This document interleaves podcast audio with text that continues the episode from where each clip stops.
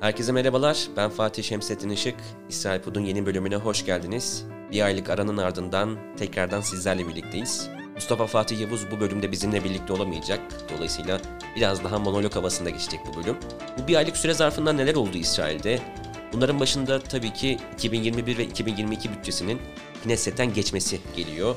Bir nevi artık Naftali Bennett ve Yair Lapid'in kurmuş olduğu son derece hassas dengeleri gözeten bir hükümetin ayakta kalacağını en azından bir sonraki seçime kadar söyleyebiliriz. Bunun yanında tabii İsrail Başbakanı Naftali Bennett'in Glasgow'daki iklim zirvesinde Netanyahu sonrası nasıl yeni bir lider profili çizdiğini de gördük. Kendisi dünyanın önde gelen ülkelerinin liderleriyle görüştü, fotoğraf çektirdi. Hatta ceketi bile bir alay konusu oldu. Ancak son derece başarılı bir sınav verdi diyebiliriz. Tüm bu olanlar sonrasında 9 Kasım'da İstanbul'da patlak veren bir olayla birlikte İsrail dış politikasının Naftali Bennett hükümetindeki belki en ciddi sınavını verdiğini söyleyebiliriz. İsrailli çift Natalie ve Mordi Oknin İstanbul'daki seyahatleri esnasında Cumhurbaşkanı Erdoğan'ın konutunun fotoğraflarını çektikleri iddiasıyla önce gözaltına alındı ve sonrasında siyasi ve askeri casusluk suçlamasıyla da tutuklandı. Fakat Türk ve İsrail yetkililerin bu olay sonrası kurmuş olduğu perde arkası diplomasıyla birlikte Oknin çifti serbest bırakıldı. Akabinde Cumhurbaşkanı Erdoğan'ı İsrail mevkidaşı Isaac Herzog ve Başbakan Naftali Bennett telefonla arayarak serbest bırakılma olayındaki inisiyatifinden ötürü de kendisine teşekkür etti.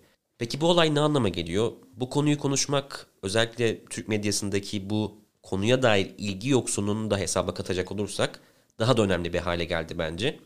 Bu bölümde Türk ve İsrail yetkililer arasındaki bu Oknin çiftinin serbest bırakılma olayında kurulan diyaloğun Netanyahu'nun o çalkantılı döneminden sonra iki devlet arasındaki gerilimi azaltabileceğini ve eğer tabi İsrail de isterse yeni bir dönemin başlangıcı sayılabileceğini anlatacağım. Hazırsanız başlıyoruz. İsrail Başbakanı Olmert 22 Aralık 2008 tarihinde Türkiye'yi ziyaret etti. Erdoğan-Olmert görüşmesi sadece Davutoğlu'nun katılımıyla baş başa oldu. Bu sırada Suriye tarafıyla da telefonla konuşulmuş. Bu nedenle yapılan toplantı dolaylı müzakerelerin 5. turu olarak nitelendirilmişti. Toplantının ardından bize müzakere sürecinde son dönemeci gelindiğini, Olmert'in İsrail'e dönüşünde ilgililerle görüşeceğini ve nihai yanıtı bildireceğini söylediler. Türkiye hiçbir ülkenin yapamadığını yapıp tarihi bir başarıya imza atmak üzereydi.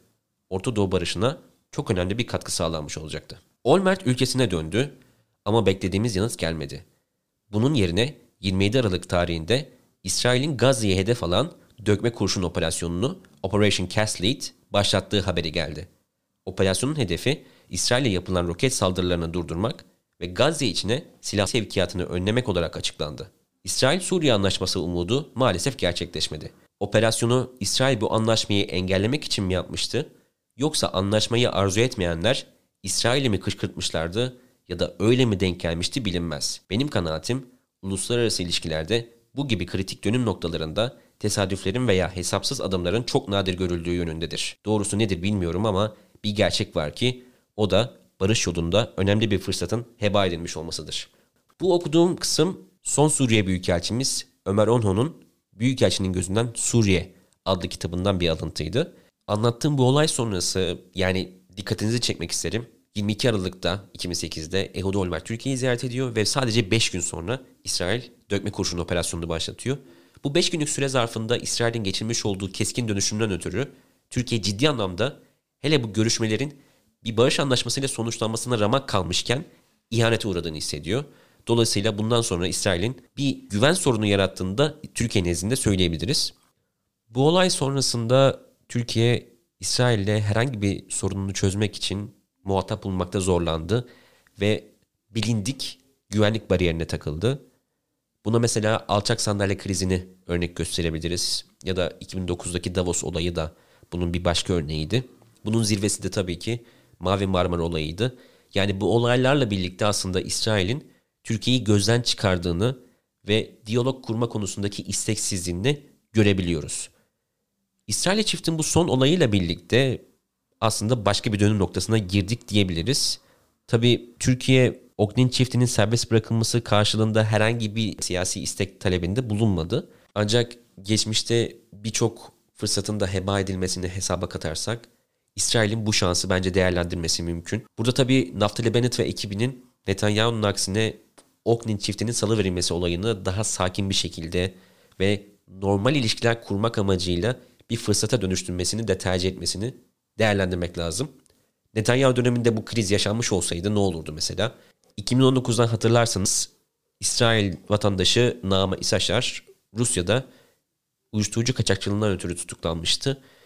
Sonrasında Putin'in devreye girmesiyle birlikte salı verilmesinin akabinde Netanyahu bunu bir adeta sinekten yağ çıkarırcasına zafer gösterisine dönüştürmüş ve 2020 seçimlerinde bir siyasi malzeme olarak kullanmıştı. Bu krizden nemalanır tavrı Türkiye'nin aslında önünde ciddi bir engeldi. Tabi bundan da öte aslında Türkiye açısından asıl sorun 12 yıllık başbakanlığı döneminde Bibi'nin İsrail'deki karar alıcı mekanizmada aşırı baskın kişiliğiydi. Bundan ötürü iki ülkede ancak alt düzey yetkililerle ilişkiye geçebiliyordu. Belki bunun tek bir istisnası olarak 2015'te o dönemin Türkiye Dışişleri Bakanlığı Müsteşarı Feridun Sinirlioğlu ile İsrail Dışişleri Direktörü Dora Gold arasında gerçekleşen görüşmeleri sayabiliriz. Onun haricinde mesela uzun yıllardır Knesset'te milletvekilliği yapan İsrail vatandaşı bir Filistinli olan Ahmet Tibi ve ekibi genelde Türkiye ile İsrail arasındaki diyaloğu sürdürüyordu. Ancak İsrail'deki halk nezdinde bu muhatap yoksunluğunun aksine Türkiye'ye yönelik bir ilgi söz konusu. Mesela Mitvim Enstitüsü'nün 2015'ten bu yana hazırladığı anketlerde Türkiye'nin bölgede ilişki kurulması gereken en önemli ülkelerden birisi olduğu ortaya çıktı. Yine başka bir ankette Nisan 2021'de yayınlanan Amerika Birleşik Devletleri ile birlikte Türkiye'nin İsrailler nezdinde dünyada en gözde iki seyahat noktası olduğu ortaya çıktı. Dolayısıyla halk ve yönetim arasındaki bu boşluk İsrail'in Türkiye ile muhatap olma hususunda farklı kanallara başvurmasıyla aslında kapanabilir. Türkiye burada bence üzerine düşeni yaptı ve hatta en üst düzeyden yani Cumhurbaşkanı Erdoğan'dan bu iyi niyetini göstermiş oldu. Hatırlanacağı üzere bu yıl yine Temmuz ayında Cumhurbaşkanı Erdoğan Herzog'u aramış ve Cumhurbaşkanı seçilmesiyle alakalı olarak da kendisini tebrik etmişti. Yine Naftali Bennett ile Cumhurbaşkanı Erdoğan arasındaki bu son görüşmede meselenin diyalog kurmak olduğunu gösterdi.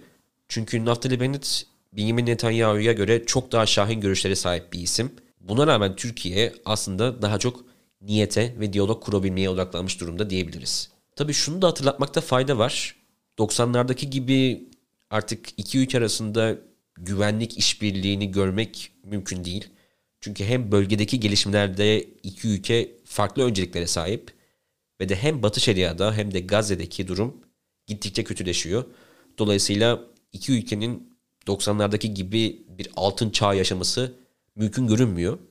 Ancak İsrail her şeye rağmen bu fırsatı kaçırmamalı ve yalnız kriz çözmede hayata geçirilen bir diyaloğun ötesine geçebilmeli diye düşünüyorum.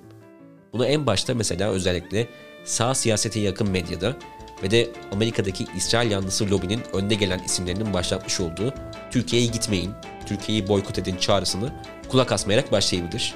Çünkü bölgedeki istikrar için krizden öte iki ülkenin sürdürülebilir normal ilişkilere ihtiyacı olduğunu düşünüyorum.